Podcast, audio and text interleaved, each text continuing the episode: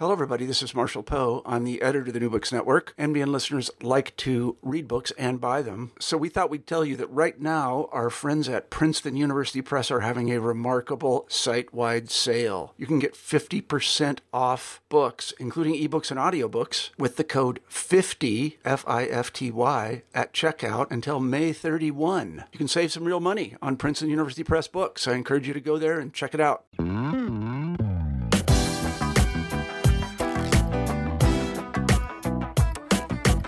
Hello, and welcome to New Books in Performing Arts. I'm Andy Boyd. Today we're talking with Francois Clemmons about his new book, Officer Clemmons. Clemmons is best known for playing Officer Clemmons on the long running children's program Mr. Rogers' Neighborhood, but he's also performed in operas and toured around the world with his Harlem Spiritual Ensemble. Francois, welcome to the program. Thank you very much. It's good to be here. Um, I hope these uh, mechanical things work out for us. Yes, I think I think we're uh, out of the woods now. So I'd love to start by talking about your childhood. You grew up in Blackwater, Mississippi. Uh, no, what? Actually, my, my family was there. Your family was there. I was, I was so young, I don't remember that. I didn't really start thinking about stuff till we got to Tuscaloosa, Alabama. So there was a history in uh, Blackwater, but I really only remember Tuscaloosa and Birmingham, Alabama, where originally I had been born before they went over to Mississippi and, and um, uh, New Orleans. But uh, so uh, my real uh, reason for including that was so that people would understand what I would consider an earthy beginning uh, rather than in a big city like Birmingham. So I gave uh, additional information, but my mother was my main source of um, the, the specific things that happened and the specific cities we were in. You know, a kid does not remember uh, Blackwater or anything until you're about three, two, two years old, maybe. Yeah, and even then, it's pretty hazy. Yeah. Other than that, it's hazy. Except, I kept asking my mother, "Where's my father? Where's my great grandmother? You know, where's going on?" And at first, she didn't want to talk about it. It was very, very painful for her. But eventually, I got her to start talking about our lives in Tuscaloosa and in Birmingham and over in Mississippi. She talked about it, but uh, not not you know extravagantly or great detail. She was very terse uh, because it was a bad memory for her and the pain for when I was growing up. My parents had a difficult relationship to say the least.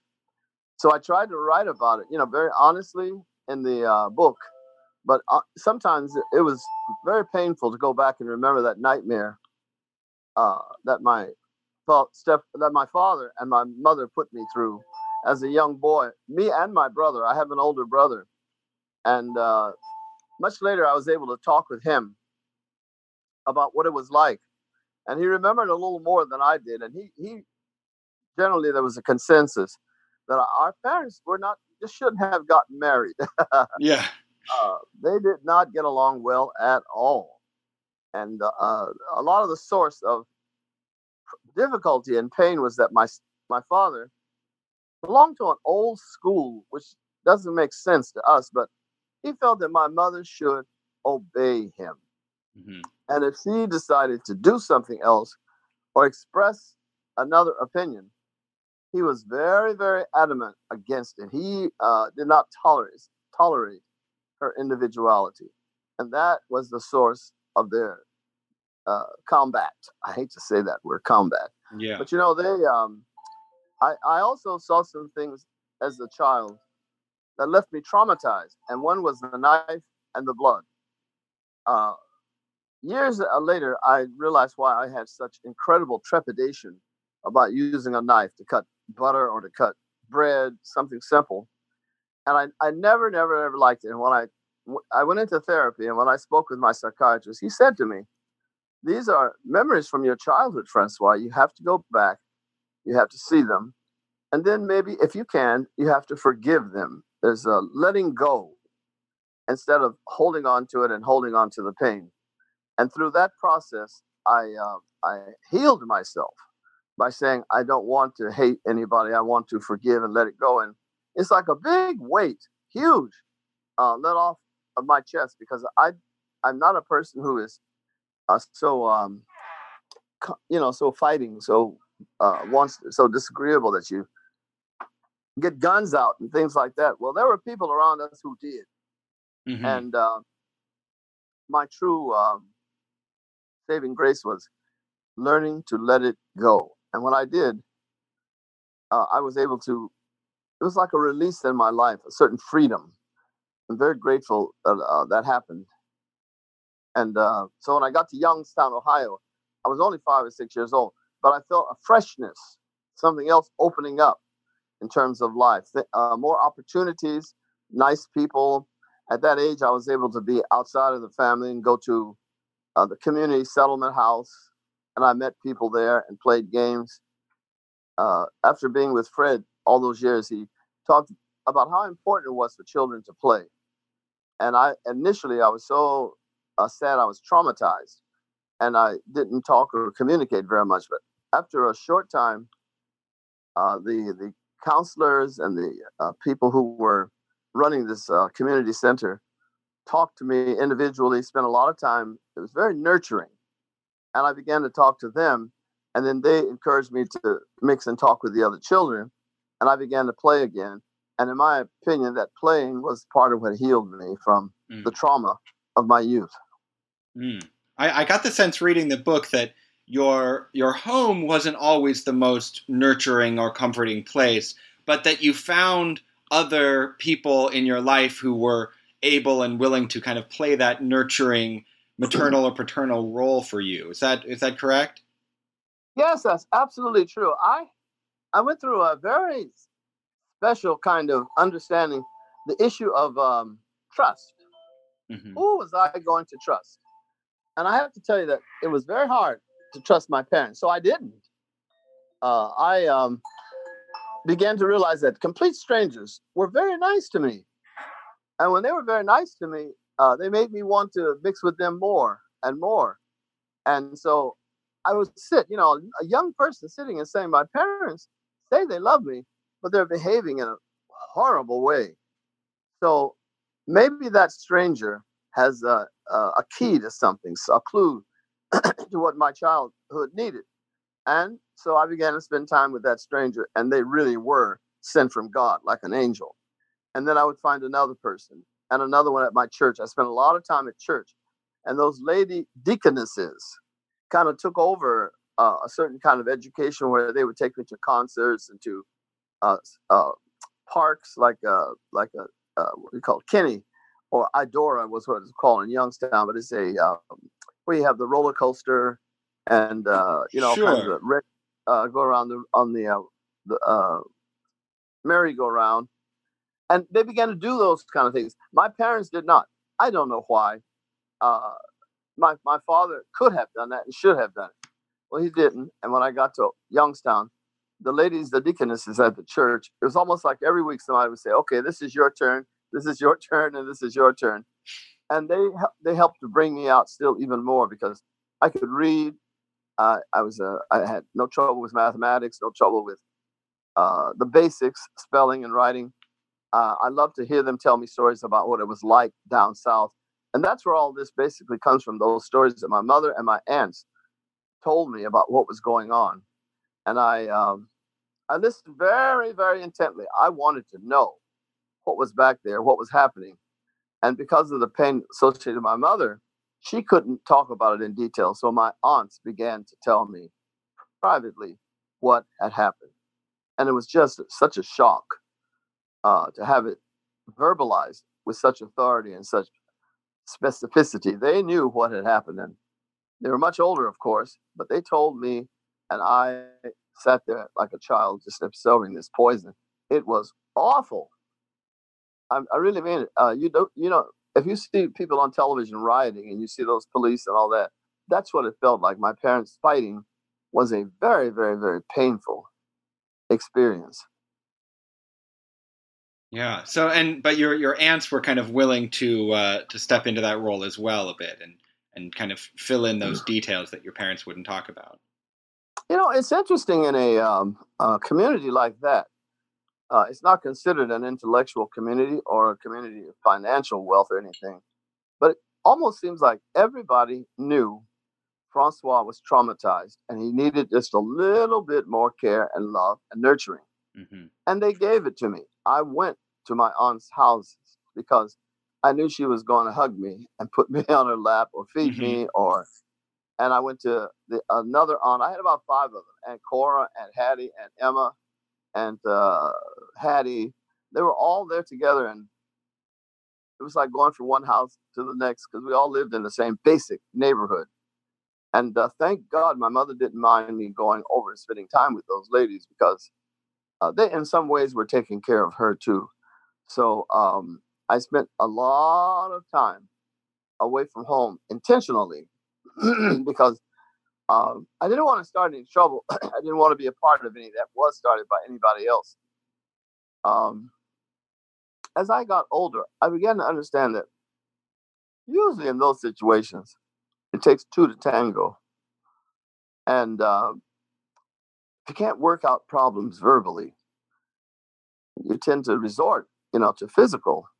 And that's what was difficult. My parents were not sophisticated people. They had, were not educated or learned.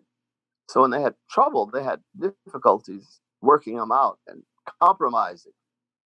And so I uh, I started staying away from home, particularly in Ohio, where I began to know kids at school, third grade, fourth grade, and my teachers in school were really gung ho on the music. They heard the voice. Right from kindergarten, I sang solos that I had learned in church or learned from my great grandfather, my grandfather. And so um, when I was in school, I began to be happy so interesting. I was so happy. I didn't want to go home at the uh, end of a session. I wanted to stay. So I often stayed after school to help my teacher. Uh, I'd clean the blackboard or I'd uh, pick up after we had, had papers or some mess. And I began to endear myself to every single teacher I, I had from first grade to sixth grade. But the basic motivation was I didn't want to go home, and they tolerated it that I stuck around after school it was just amazing. Yeah. And I'm very blessed. You know, I'm blessed that I had the teachers that I have had. Teachers are so important in life. And when I started teaching at uh, uh, Middlebury College, I gave myself over to that experience on the same level that I felt my teachers in Youngstown had done. And that is, if a student needs needs extra time or extra rehearsals or whatever it was, I tried 100% to say, yes, let's get a book out, let's figure out the time, and let's get together. And so it kept me pretty busy, to be honest.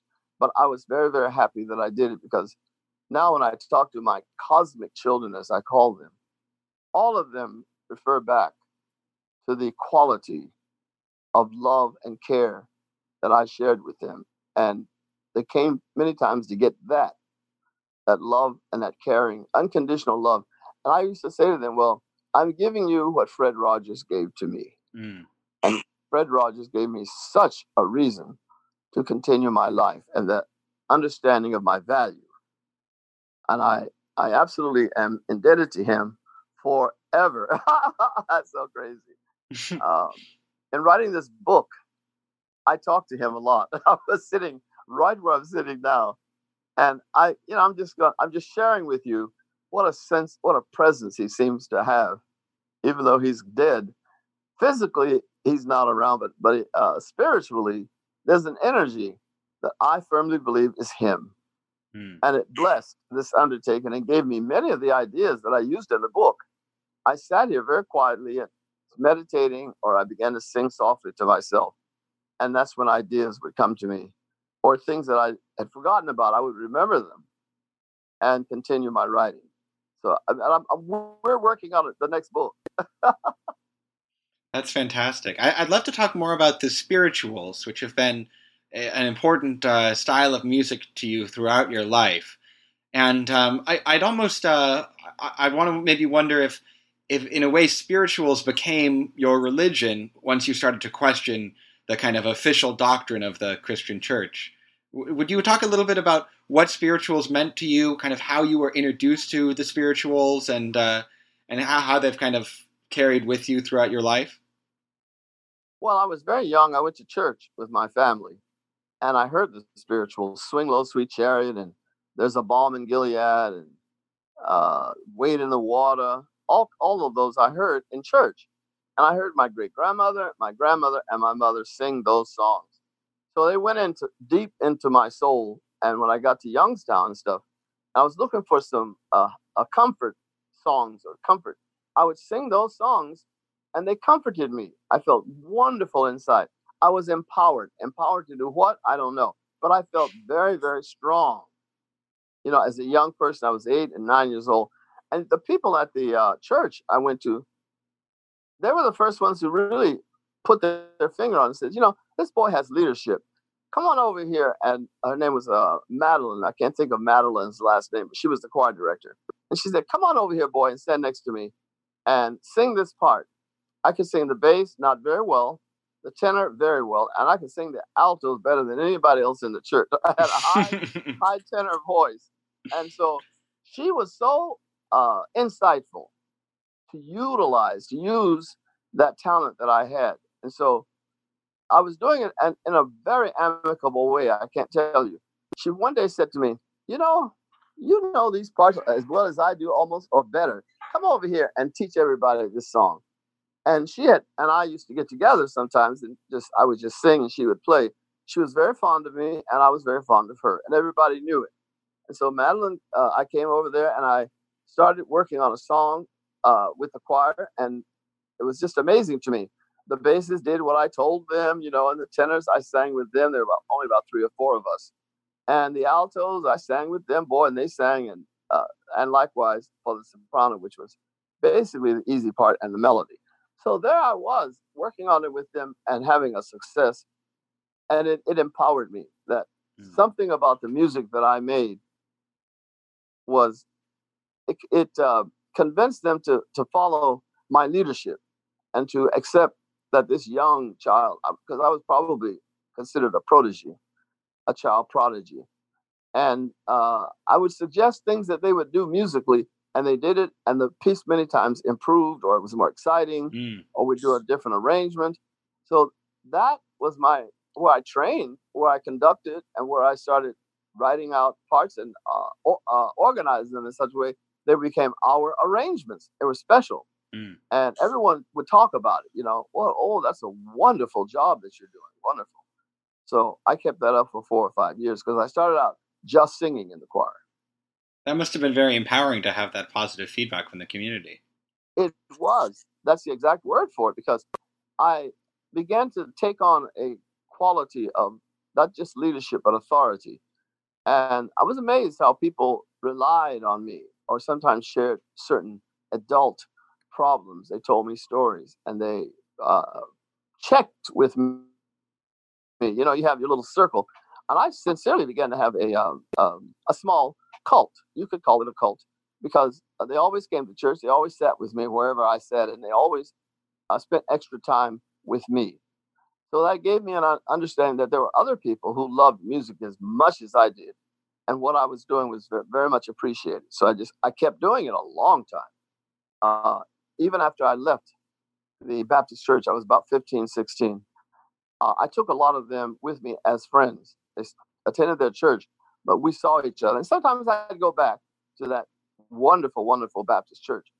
Uh, the reason I left was because the uh, a social worker heard me sing, and she uh, promised to pay for my singing lessons if I would promise not to miss, not be frivolous, uh, and all that. And I said, yes, of course.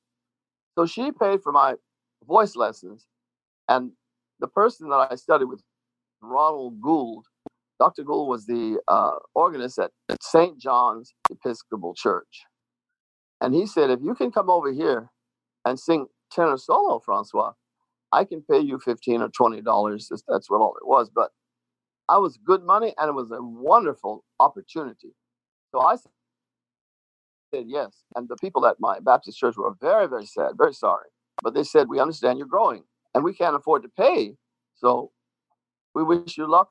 And occasionally they came over to that service at St. John's Episcopal Church. That was like opening a door because not only did he teach me how to use my voice, he taught me to sing in Italian, French, and German.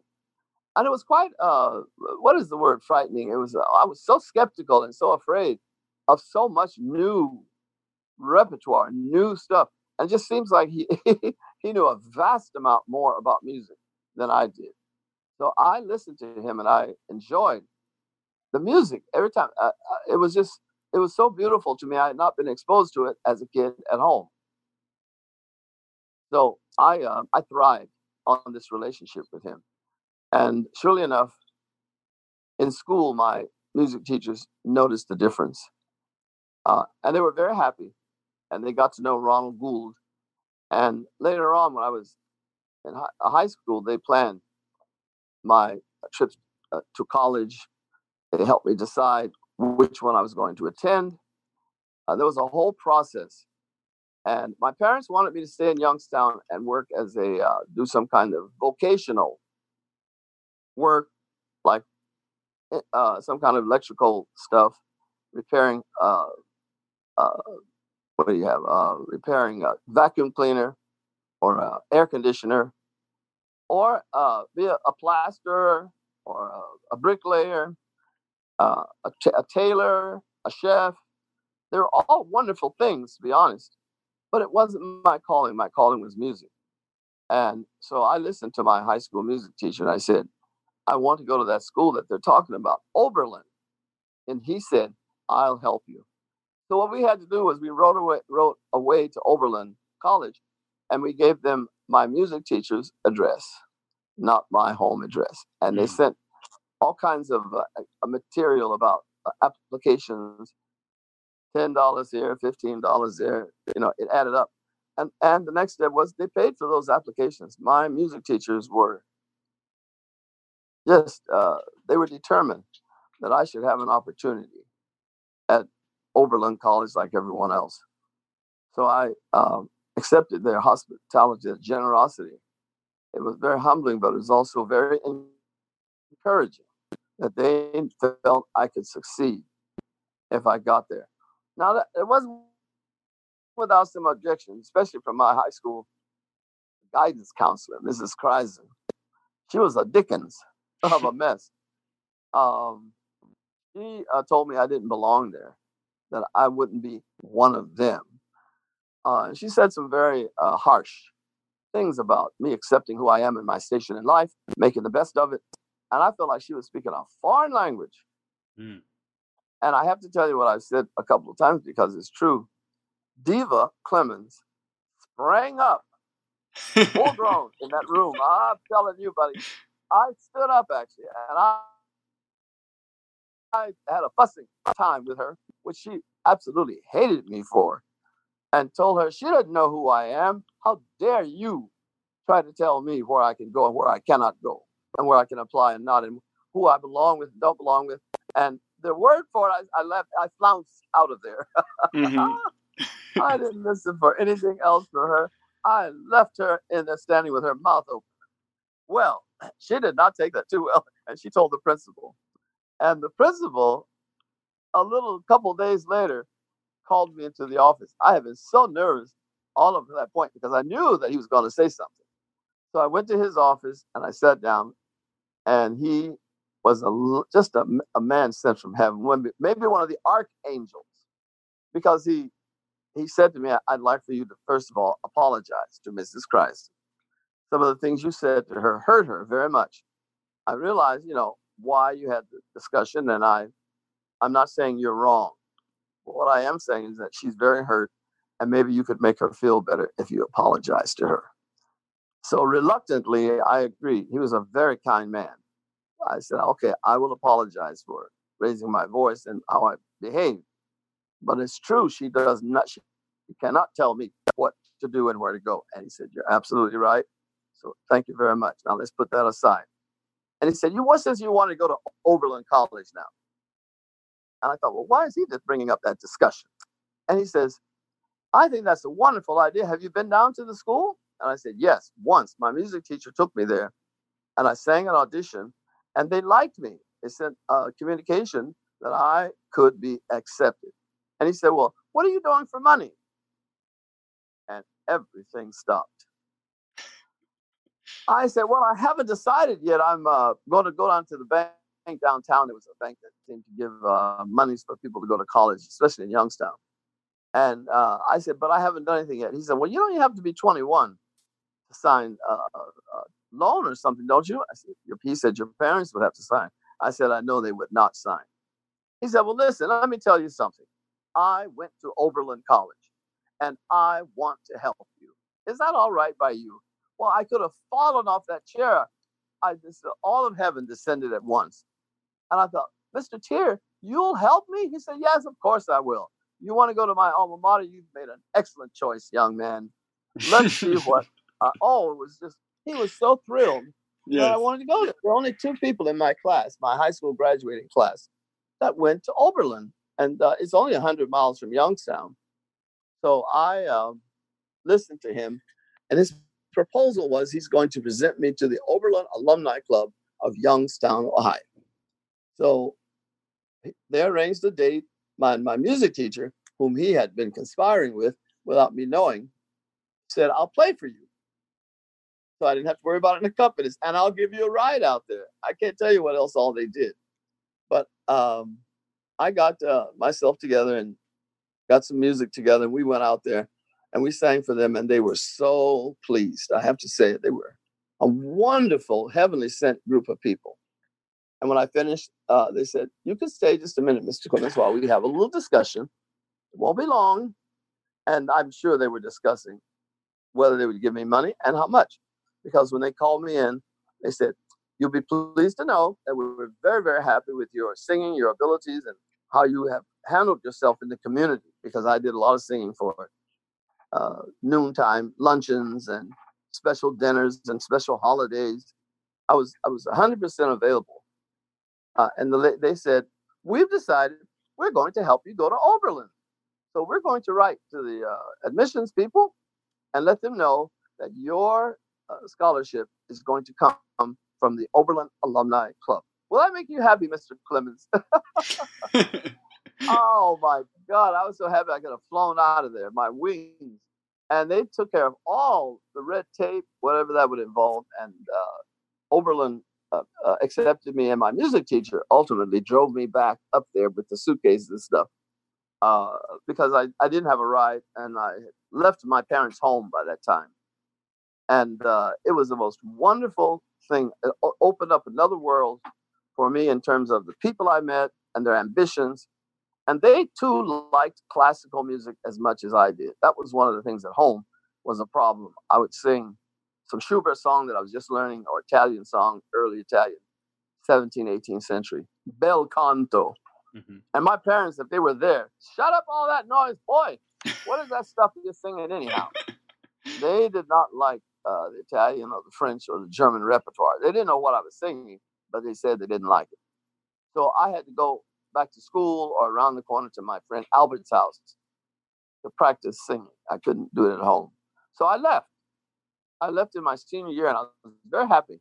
My, I stayed with my friend Elaine Logan, who just died, unfortunately. Mm. She was a wonderful friend. And I was complaining about my my uh, life in my parents' home, and she said, "Well, you can come stay with me."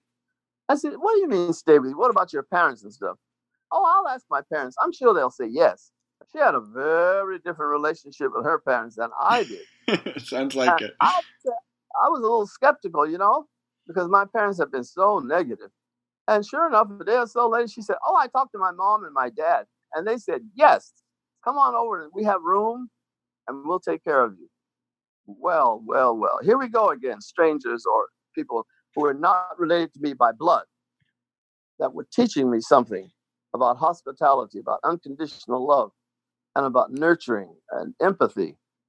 So one day when my parents were gone, I packed a lot of my stuff up. I was ready. my friend Elaine could drive, so she drove the car over, and she came up and she helped me carry my stuff down and put it in the back of her car in the trunk and what have you. And I left, and I never went back. So, uh, you know, the story in the book I tell, it was a week or two later, at least, when the principal calls me down to the office again. Oh my God, I thought, what have I done this time? I'm going to get it. Well, when I walked into the office, it was like they're having a, a summit on the atomic bomb or something. Everybody was there. Uh, Mr. and Mrs. Logan, where I was staying, they were there. Uh, my um, uh, my church minister was there. Mary Lou uh, Williams, the woman who was the uh, social worker who paid for my voice lessons, she was there. Ronald Gould, the organist, he was there. They were all there. My high school music teacher, and they were all sitting around. I looked, well, these are my peeps, but what's going on? Yet no one told me about this meeting. And my father, my stepfather, and my mother were also there. And so I had such a, you know, it's like that underlying negativity. Something's gonna happen. Something's gonna happen. Do do do do do do. The music is all, you know, a warning. Mm-hmm. So when I sat down finally, I was very suspicious of what's going to go on here. And the principal, once again, he managed a very good meeting because there was a, some enmity between me and my stepfather. He had beat me about three weeks before that and left me in very bad shape, particularly my back, uh, where I had bleeding uh, ruptures there from.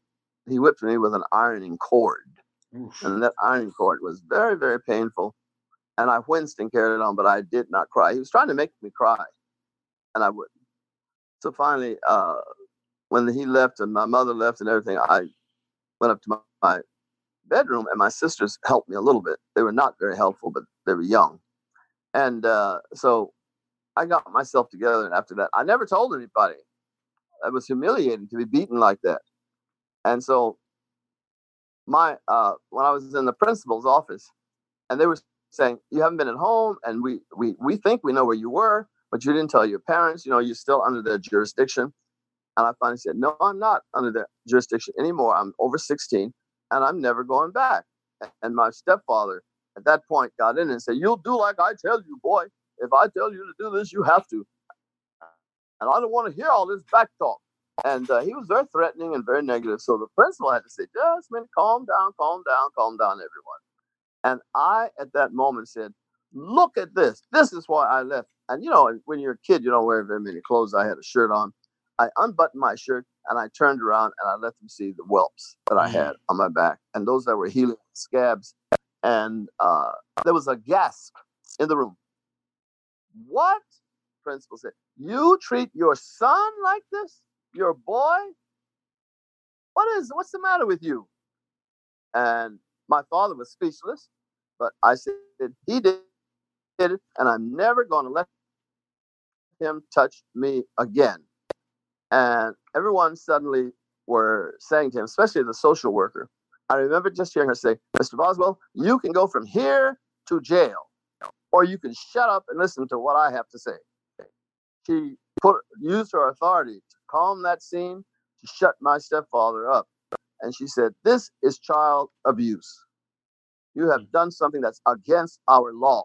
And I can call the police right now, and they will come and get you. So my stepfather never said another word.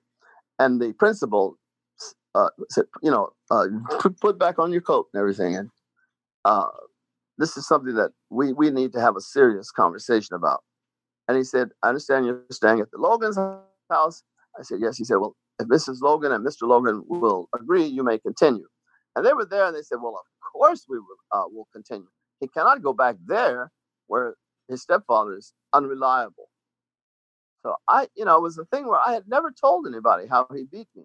Mm. And uh, at this point, it was important for me not to be shy or be humil- feel humiliation, but to tell them the truth. And when I did, the people in authority said, "You don't ever have to go back there again." And uh, Mary Lou Williams was a social worker, and I became one of her clients, I guess you could call it. And she saw to it from then on until I went to Oberlin. In fact, she came to Oberlin. I was so amazed when she would show up or call uh, and when I, I stayed there four years when I graduated, she came to that. And mm. she was a really wonderful influence in my life. So um, I left the, that, that meeting and knowing that I, I had the official permission never to go back. And uh, basically, I only saw my stepfather two or three times in the years uh, since that meeting. I didn't look for him. I didn't want to see him. So it was always an accidental thing in a small town. You're driving or going somewhere where we all used to go, and there he is, But if I saw him, I generally just turned and went in the other direction. Mm. And so that was uh, what basically happened. That I got the blessing to stay with the uh, with the uh, Logans, and they saw to it that I got. They helped me, and, and other people in the community also helped me to get to Oberlin College. I got the sense reading your book that Oberlin was a musical awakening for you, but it was also a place of, uh, of personal change and, and kind of coming into yourself. Would you uh, would you like to tell us a little bit about kind of what Oberlin meant to you and the people you met there? oh, I'm laughing because you're, you're using such kind, delicate words. Well, I, I yeah. you know I don't want to I don't want to uh, put words in your mouth. I decided um, uh, I decided that when I went away to school, I was going to work very hard and be a fantastic musician. That was the first thing I said. Mm-hmm. I want to be considered a great musician. The second thing I said, I'm going to find out what this homosexuality is. this feeling that I have for the same sex. I have something that I can't pretend I don't feel. And nobody uh, in Youngstown offered me advice, good advice, what to do. Everyone was saying, stomp it out, throw it away, kill it, you know, whatever. And I said, I'm not going to throw it away. I'm going to figure out what to do. So when I got to Oberlin, I had in my second year I had my first affair, and uh, I let let it be known among the kids that I was interested in who was gay and who was straight, and uh, so to speak, kids began to come out of the closet with me and say, you know, I'm gay too. I'm gay too. I was shocked at how many of them were gay. Mm-hmm. Hmm. So, in a way, it was a wonderful awakening for me. First of all, because among us kids, it was not so much condemned. It was an adult message that they gave us. You must condemn this. But among my peers, they did not shun me and they did not push me away. I got to know them even better, and relationships became intimate. And um, I do talk about a person in the book that I met and that I knew, and uh, he was what we call under uh, on the down low, undercover on the down low he didn't want anyone to know that he was bisexual and that uh, we were having an affair. And so I honored that for a very, very long time. So all through my junior and senior year, I was what you would call in, involved with someone. And it was a, a very interesting relationship because he had a girlfriend and manipulating our lives around her was um, interesting to say the least. Mm to the best of my knowledge, she she didn't realize that he and I were having an affair. But after we graduated, I can only give you the, the, um, the outline.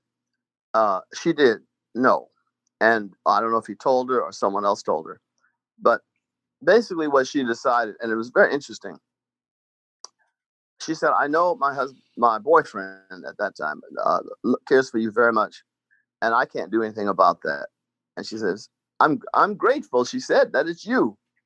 Because mm-hmm. if he's going to be like that and going to do it, I don't want him having an affair with another woman. And I don't want him to start another relationship with somebody else. So if you uh, can have a part-time relationship and it won't ruin my marriage, let's see. Well, let's see what's happened. I don't know. She said, I never thought this would happen to me. And I too said the same thing. I never thought it would happen to me. And to make a long story short, when I, I actually would go visit them. And when I went to visit him, she would leave. Mm. She would go visit her mother, her, sisters and brothers, cousins, some other. It was interesting. I barely saw her before um, she was saying goodbye, going out of the door. Bye bye. You guys have a nice time. And that went on for a solid, well, 10 more years but it started um, at Oberlin College. So I was I was not so so to speak playing the field. I, I never had that full experience. I don't think I missed out on anything because I was deeply committed to this uh, young man, and uh, he was very interested in me, and he and I have remained friends to this day. I did not uh, give information that he can be found because he, he said to me, please don't out me. Mm-hmm. And I said, well, our friendship means far more to me than some junk in a, that I might write in a book. So I changed his name and where he was from. I did all those things. And I worked it out with my editor so that there's basically no way to trace him. Yeah. And uh, but I'm I very much know where he is and what he's doing in, for my entire adult life. Uh, you know, I was I could not be openly gay because Mr. Rogers asked me not to be.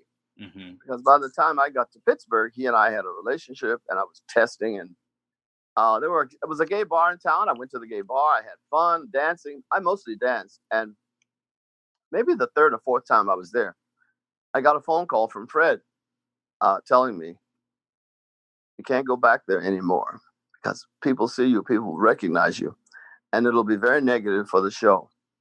And he said, if you have to do that, come out. I will accept it. You'll always be in my heart and my all everything I do. I'll be thinking positive about you, Francois. So it's not about you doing that. It's about the risk of um, supporters, those guys who were at uh, the uh, uh, Cheerios or the cornflake, you know, variety. Um, Johnson and Johnson. Yeah. And the sponsors. And the sponsors. Yes, Yeah. thank you. the sponsors, he said, will not tolerate an openly gay person on a children's television program. hmm Oh, he said they're going to say terrible things about you. And they're going to draw up something that's totally not true. And it's going to hurt you professionally and personally mm because lots of people will not touch you yeah, because of this. Well, it was a big eye opener for me. It was like, we're, it's grown up time. Put on your, your grown up pants and let's get, get this together because are you going to be on this program or not? And if you're on this program, what the, what is the sacrifice if you can't have a partner? You can't go out with him and you could never marry him. Uh, you know, that that time you couldn't marry him, but and so it was very despairing. I I uh, I, I just broke down crying because I was just experiencing something wonderful, and he was saying you have to stop. So publicly, I decided I was not going to ever do anything uh, where my I drew attention to myself in any kind of a gay situation or with another man. But it also meant that I had to go on the down low with uh, with my friend, and uh, I couldn't sh- openly share him. And in many ways, that was fine with him, but it wasn't fine with me. Mm. And uh, so I messed around there, and I got married to a woman. It was one of the alternatives that several of the guys who were advising me said you should do. I spoke to my minister, a deacon, an, uh, an advisor, a counselor, everybody. Oh, they said, don't worry, Mr. Clemmons, that's going to go away. You're not a gay person. We can tell.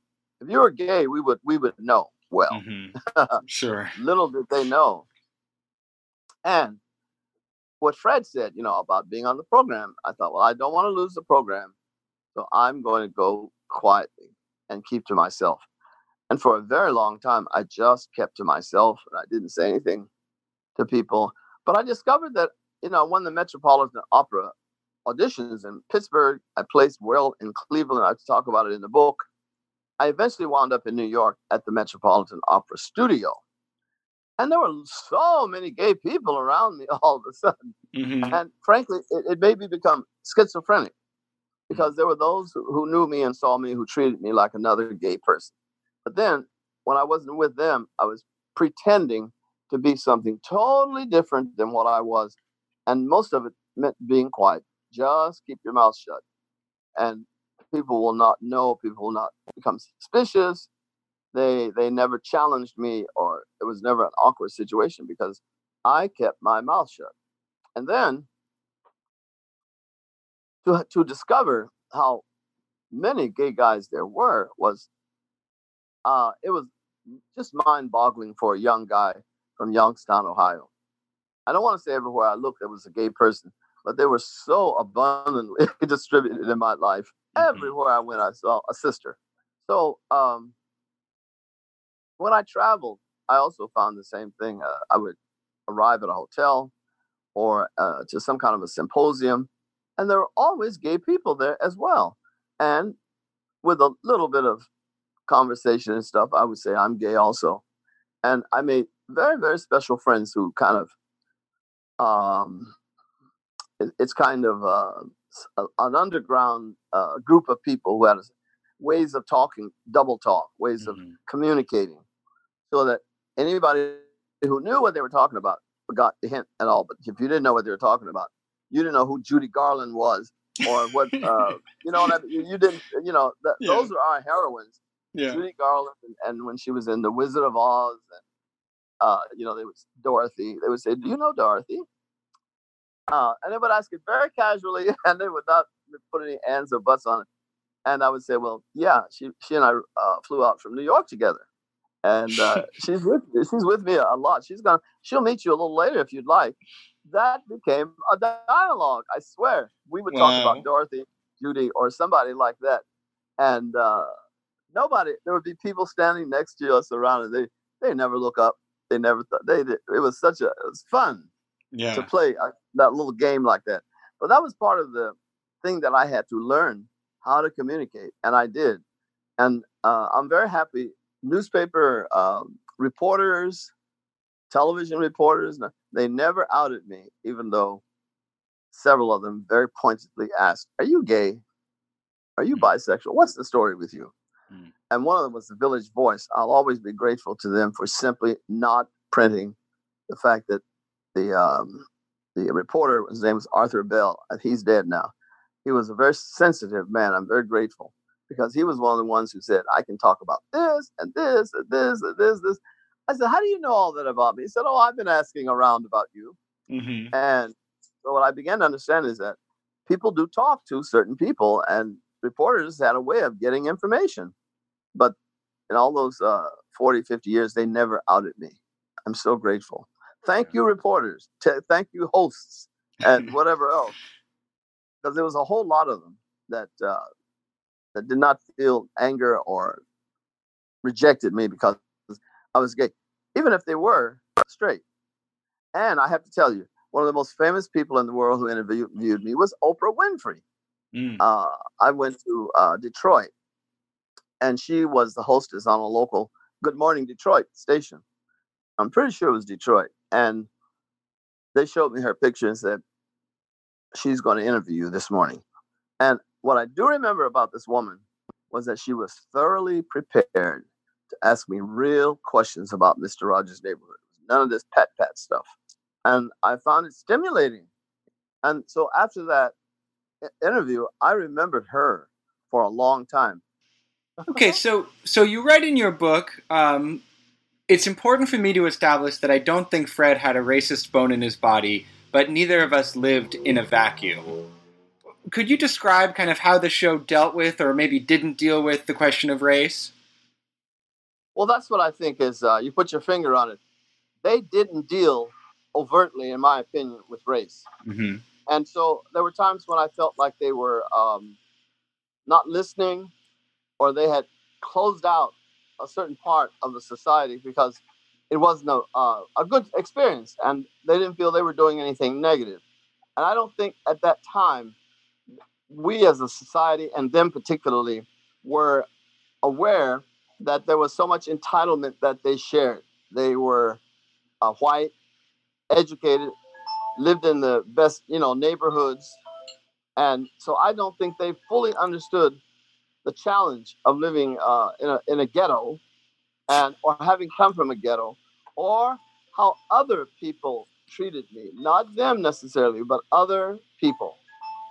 Um, and I think that was um, an unfortunate part of our relationship because I knew it.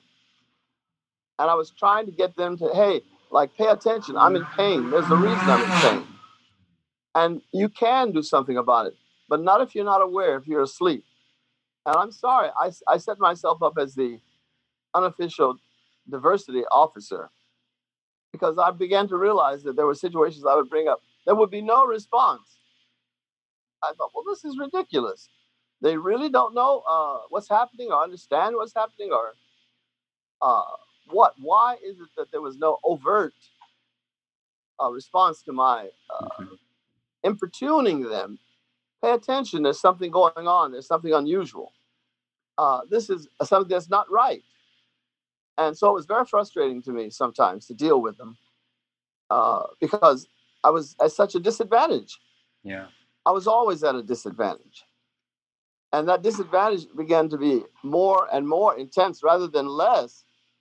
Like I could sing as well as I could sing, and I still couldn't get certain auditions. Mm-hmm. I sing as well as I could sing, and I was never asked to come away uh, to a special uh, uh, Mozart symposium or something like that. It was perfect for my voice, and I know that I sang it well. I find uh, tapes and stuff sometimes on the internet, or somebody will send me something, and I'll listen to it. I'll think, my goodness, that's some good singing. whoever this guy is, he can sing. It's Francois guy, he's got pipes. Yeah, he's got pipes. Let me tell you, and, and he's using them, and he's using them right.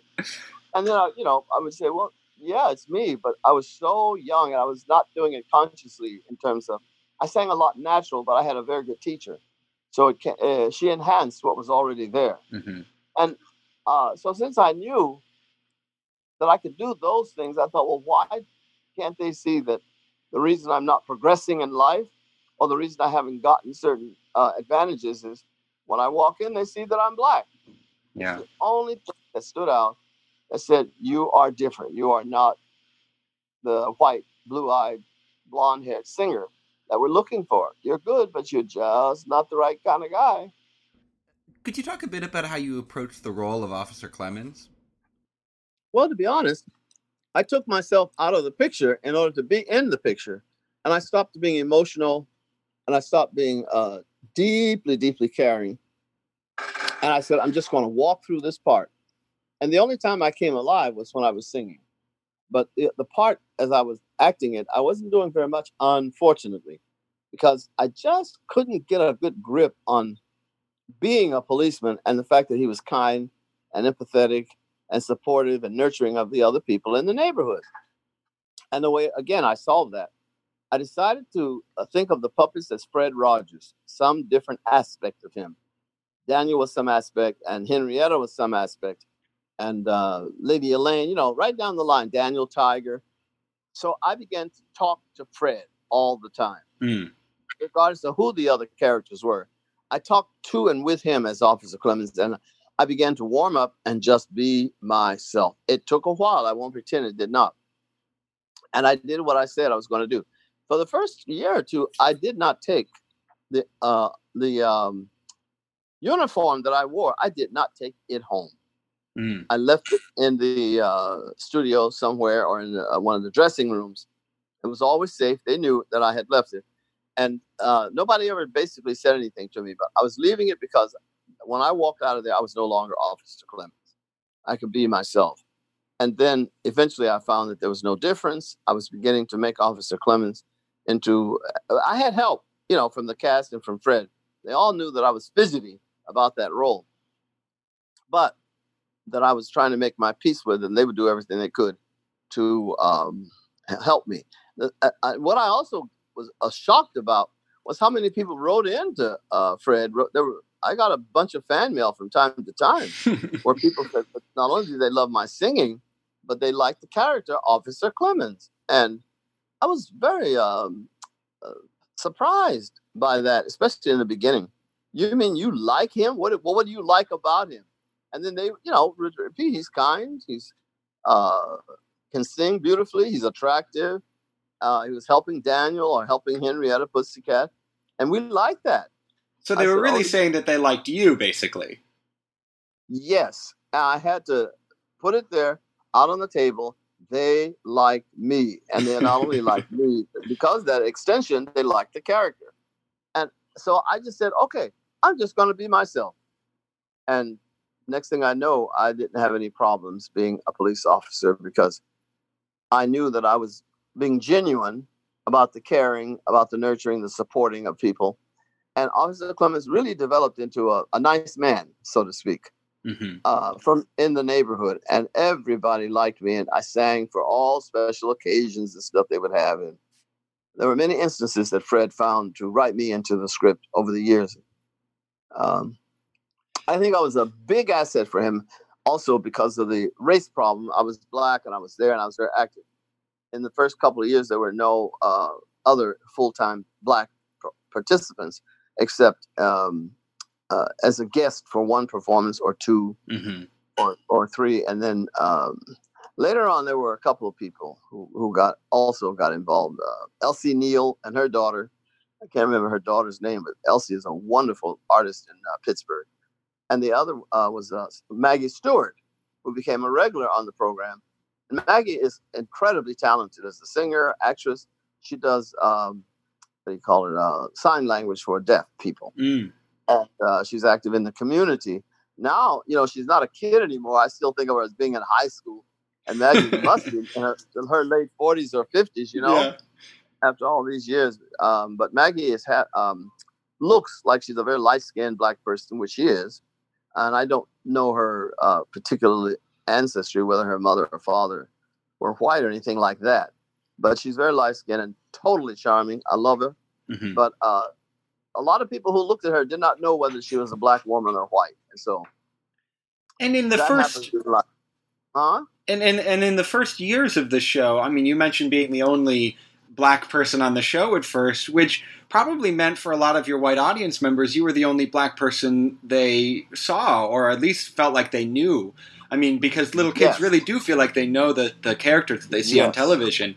So, did was that part of why you took the role? The idea that you could be a sort of, I mean, it's it's a, it's a a huge responsibility in a way to be the representative of Black America for all these you know little white kids. Is that part of what you uh, why you took the role too, in order to kind of No, I was uh, a little naive, and I didn't think I would become such an icon. If you'll please let me use that word. sure, Uh, I really thought I would just be a passing character. And so the idea of lingering and having people care about me and uh, getting involved from their perspective was a total surprise. I was not prepared because I had never had anything to do with television and because I was dumb and naive, all of that. So as people began to respond to me in a very positive way, I said, oh, well, okay, uh, that's good for me. Fred likes me too. And I have value to the program. And I think those are the kinds of things I thought about the value to the program. And yes, I knew that I was often the first black person that they felt who was their friend or they felt they could talk to white people. Mhm. And I, um, Fred began to get emails with or letters at that time, excuse me, which talked about the wonderful things that they liked uh, in the program. And there were a number of them who said they liked our friendship, your friendship with Officer Clemmons.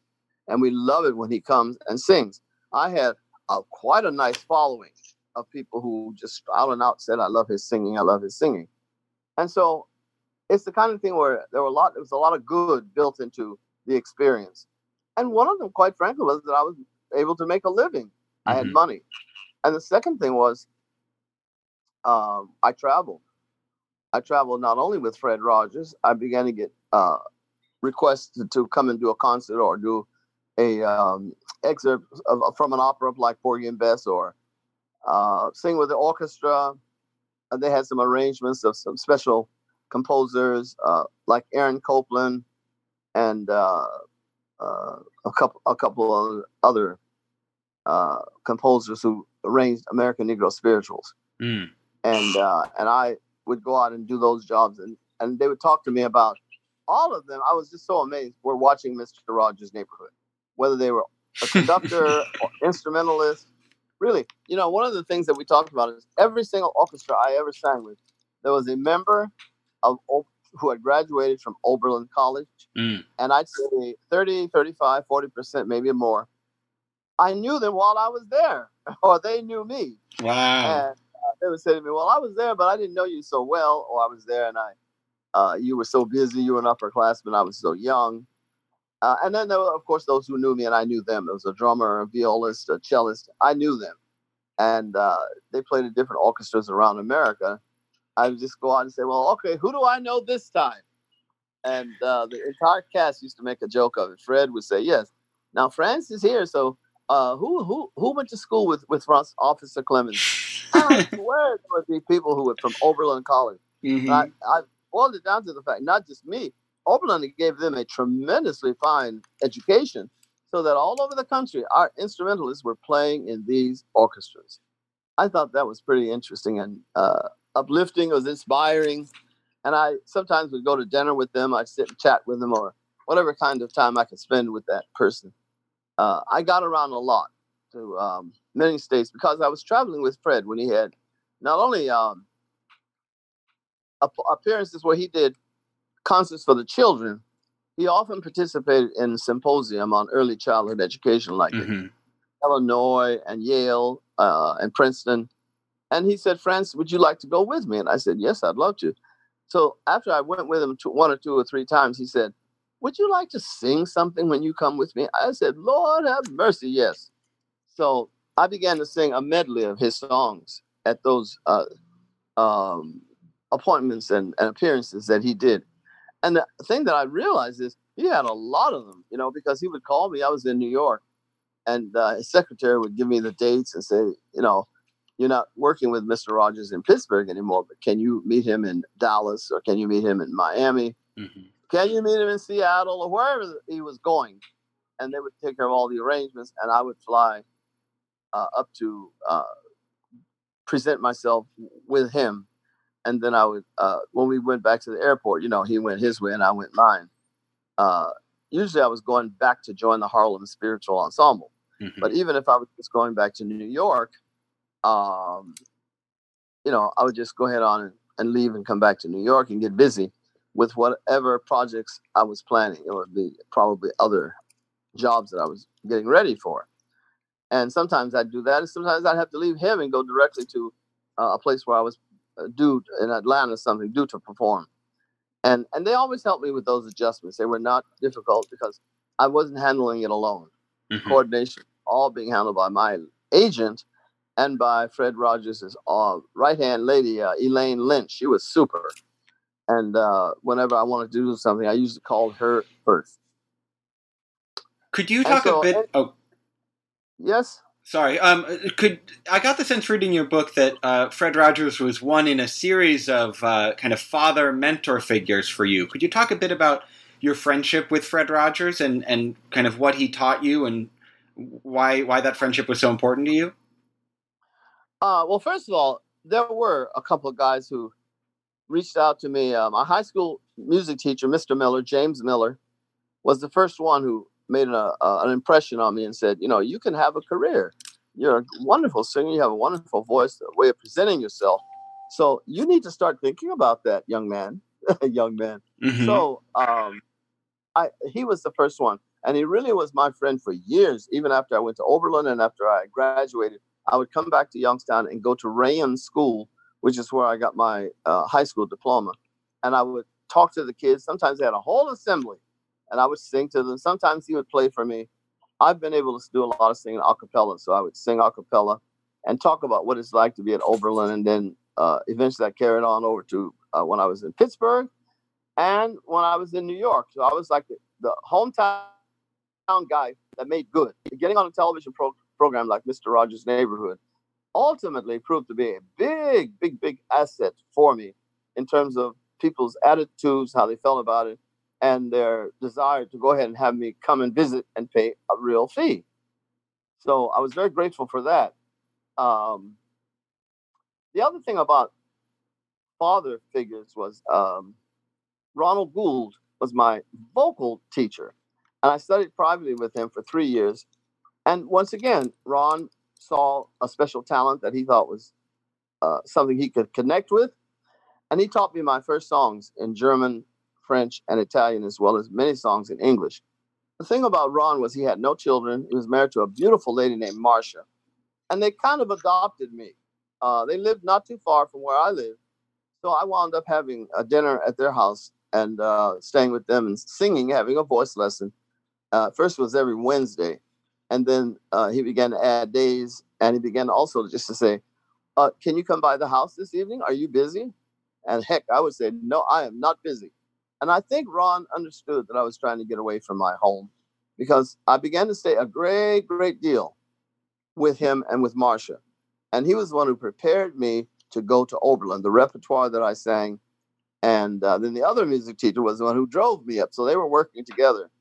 And uh, so they, and they were like big brother fathers, you know, as a brothers slash father figure.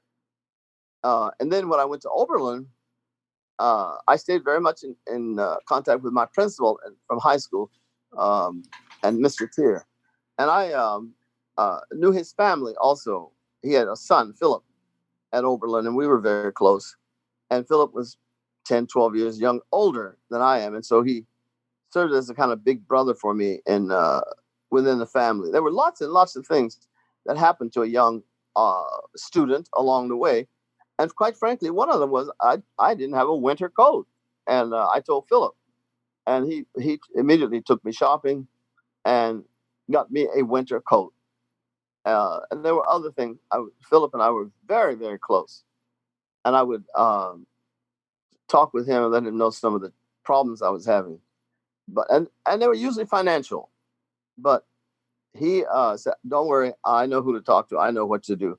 And it really helped that he was a member of the uh, Oberlin College staff. Mm. He worked somewhere in uh, admissions, but I wasn't sure.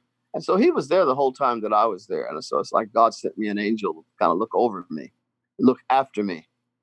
Uh, and then the main thing when I finally got to Fred was that I realized uh, more and more that I would watch how my uh, peers were behaving with their moms and dads, particularly at Oberlin. They came up all the time and they sent these care packages and on and on. Uh, I thought, damn, nobody's sending me anything. so when I got to uh, Pittsburgh and I sang it at the church where Fred was a member, and ultimately his wife introduced me to him, and then uh, I met him and we, I did a um, Easter for Good Friday program of all American Negro spirituals. And Fred was so moved and so touched by that performance, that presentation, that service at the church that he said, I want to uh, have lunch with you and get to know you better. Can we please get together? And I said, Well, yeah, as long as you're paying for it. and of course, he said yes. And then we went to, we uh, finally got it together and we went to Stouffer's. And his wife and the organist, John Lively, at the church, all came along. And we was talking. It was very casual, very positive. And then after a drink, they said, "Okay, I have to go. I have this to do, or I have that to do." I thought, "Well, where are you going? You haven't ordered the meal yet, the real stuff." Uh, and I always think that's kind of funny. They had their mind on one thing, I had mine on another. Mm-hmm. But the, the, bottom line was that uh, they had set us up so that I would be comfortable and happy and spend my time uh, there with Fred. So they left, and he and I stayed at least for two hours. And I, I always say he never stopped listening, but I never stopped talking. and he was a great listener. I'm telling you, he set the bar pretty high, and he was genuinely interested. I discovered he was interested in everybody. Everybody talked to him, and everybody told him their most intimate secrets. Sometimes I, I was allowed sometimes to sit in the room or to be in the near uh, vicinity of him, and I would listen to what they were saying. I never ever talked about it. And occasionally he and I would speak about it privately after it was over. And he would explain something about them or what they were, what the problem was, how they were going to handle it. He was very, very generous with me, but I didn't uh, overstep the proper professional bonds that way. But the, the time Dr. King uh, got killed in 1968, April 4th, I uh, I was living up on, in the what they call the uh, uh, Schenley Heights, and Schenley Heights was a black bourgeois section of town. Bourgeois means that they were the doctors, the lawyers, the judges, the preachers, all the black professionals lived up there. And I found a wonderful attic apartment, absolutely wonderful, and got to know the people who owned the house. And uh, the wife had a baby, and I spent time with her and the baby and stuff. It was like family again. And sure enough, when this Dr. King got killed, Pittsburgh was just a, a, a, a well ablaze with and Detroit and uh, Newark, Chicago, Los Angeles, almost every city, Memphis, Nashville, Atlanta, Birmingham, up they went up in fire because black people were so distraught, just like they are right now. And I often find it very difficult to understand. Yes, you can be angry, but why burn your community down? Mm. The people who have stuck with you over all the years who have their shoe shop or their little grocery shop or their uh, uh, what do you call it um, cleaners little shop flower shops in your neighborhood and you burning those down or tear them down or break in and take everything and those people who have uh, dedicated themselves to surviving in the ghetto everything is lost. Just everything. It's like having a flood come in or something. It's ridiculous. And uh, so, anyway, I was at home and they were rioting in Pittsburgh in the Hill District, which is right adjacent to Schenley Heights. In fact, they were all one neighborhood. They just gave my little neighborhood a different name. Mm-hmm. And uh, I saw, I could see from up there in the, a garret, I called it a garret in the attic, I could see the uh, fire coming up and uh, smoke after a while. I thought, Lord, you know, it's only like five, six blocks from where I was staying. Well, I got this phone call and it was Fred. And he said, Franz, how are you doing? I said, well, I'm, you know, I'm, I'm here. I don't know. And he said, well, we heard we've on the news that the hill was on fire. And we uh, know from the numbers and the addresses, it's not that far from you. I want you to put something in a suitcase and John and I are coming to get you. And I said, Oh, I'll be all right. No, don't worry. I'm spending time with the family here. No, we're going to get you out of there. I'll be right over. Bye bye. And he hung up the phone. Well, they came and they got me in uh, less than a half hour.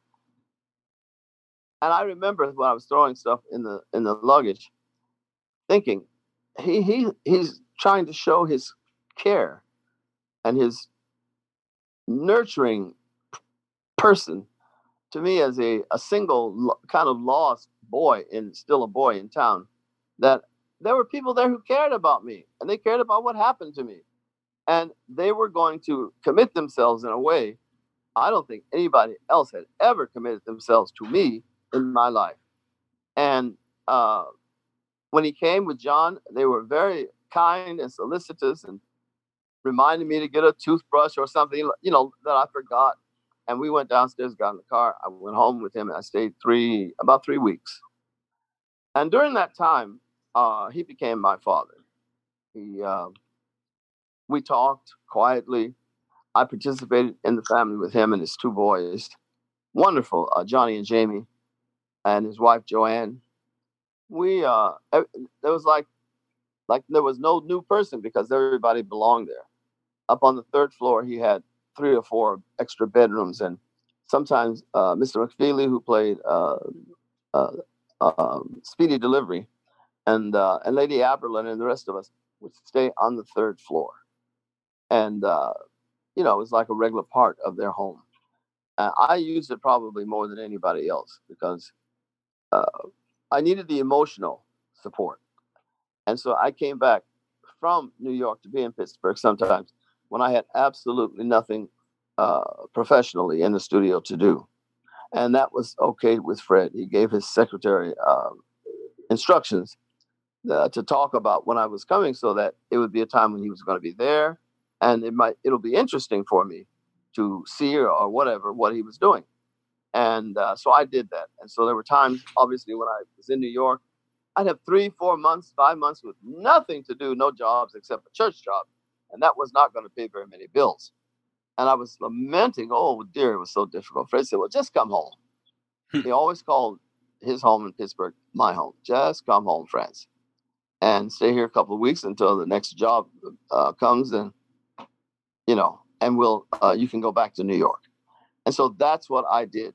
And this one particular time when I came to Pittsburgh, I was in the studio, and he was filming like regular. He had guests and what have you and it was at, I was standing in the shadows, but at the very very end of the show, and he sings, "It's a beautiful day in this neighborhood." No, tomorrow, tomorrow we'll start the day tomorrow with a song or two. One, two. Tomorrow, tomorrow we'll start the day tomorrow with a smile for you. Hmm. Till then, I hope you're feeling happy. Till then, I hope your day is snappy. Tomorrow, Tomorrow is soon will be tomorrow and be our day. We will say a very happy tomorrow to you. Johnny Costa would go off playing something, and he would, you know, go through that process where he takes off his sweater, puts on his jacket and shoes, and steps out of the door back into another world. Well, what that particular day when he said that you are, I love you the way you look, you're perfect just the way you are, and I like you like that. Uh, I was staring at him, and I swear he was staring at me. So I walked around the studio till I got to the point where he was about to come off stage, and I we stood there until Johnny finished playing the music. And I said, "Fred, were you singing to me?" And he said, "Yes, I've been singing to you for two years, Franz, but you heard me today." Well, it was like they pulled the lever on the Hoover Dam. I, I started crying. I couldn't stop. The tears were so profuse. I, I, I saw it was like the heavens opened up also because it was like a lightning bolt. You know, if it strikes and there's all this light, all of a sudden it doesn't last just a second. It- that's what happened with those words. I like you just the way you are, Franz. Well, of course I'm talking to you. And I just started crying and I fell into his arms and he comforted me and said, I'm always going to love you. I'm always going to take care of you, Franz. I told you that. You should know that. And if there's any problem or anything that's going on in your life, you should come to me and discuss it because I am here for you. Well, I mean, I just, it, I never had a man, an adult man, say, I love you. Mm. I know that sounds very strange. Why should he? Well, my father never said it. My stepfather never said it. I had uncles who I knew cared for me, but they never said it. They never said, I love you, Franz. Fred was the first one. And something inside of me switched. It came on. Something, the me, I came on. And I, I was I was so full of acceptance of myself and joy. And I he put his arms around me until I got myself back together. And he's we we sat very quietly and had a short, it wasn't a long, a short talk about the fact that everybody needs somebody in this life. Mhm. So don't feel bad if you don't have it, Franz. But when it comes to you, you have it too now. And you have to really know that. You have someone who cares about you too. And you don't have to go through life looking, feeling lost, begging. Uh, Daniel sings a song about, Was I a mistake? And so I was asking myself privately, Am I a mistake? And Fred said, No, you are not a mistake. You belong right here with us. So they became my family, and I began to think of going home for Thanksgiving and certain holidays. I went back to stay with Fred and Joanne and the two boys. And so that was my uh, life changing experience that made me whole. It made me feel warm. When I was singing or uh, going to auditions and stuff, I think, well, Fred loves me. And that's all that matters. I'm going to go in here and sing my heart out. And nothing anybody does or says is going to make me do less than my best work. And I found that I began to get jobs. Uh, lots of things were just more positive in my life because I was loved. And I knew that I was loved. Well, Francois, I've taken up so much of your time, and I, I want to really thank you for for uh, talking with me for the show. I really enjoyed the book, which once again is is Officer Clemmons by Francois Clemmons. A memoir. Officer Clemmons, a memoir. Officer Clemmons, a memoir. Thank you. I, I don't want to forget the subtitle. All right, Francois, Yeah. take care. Thanks so much for doing this.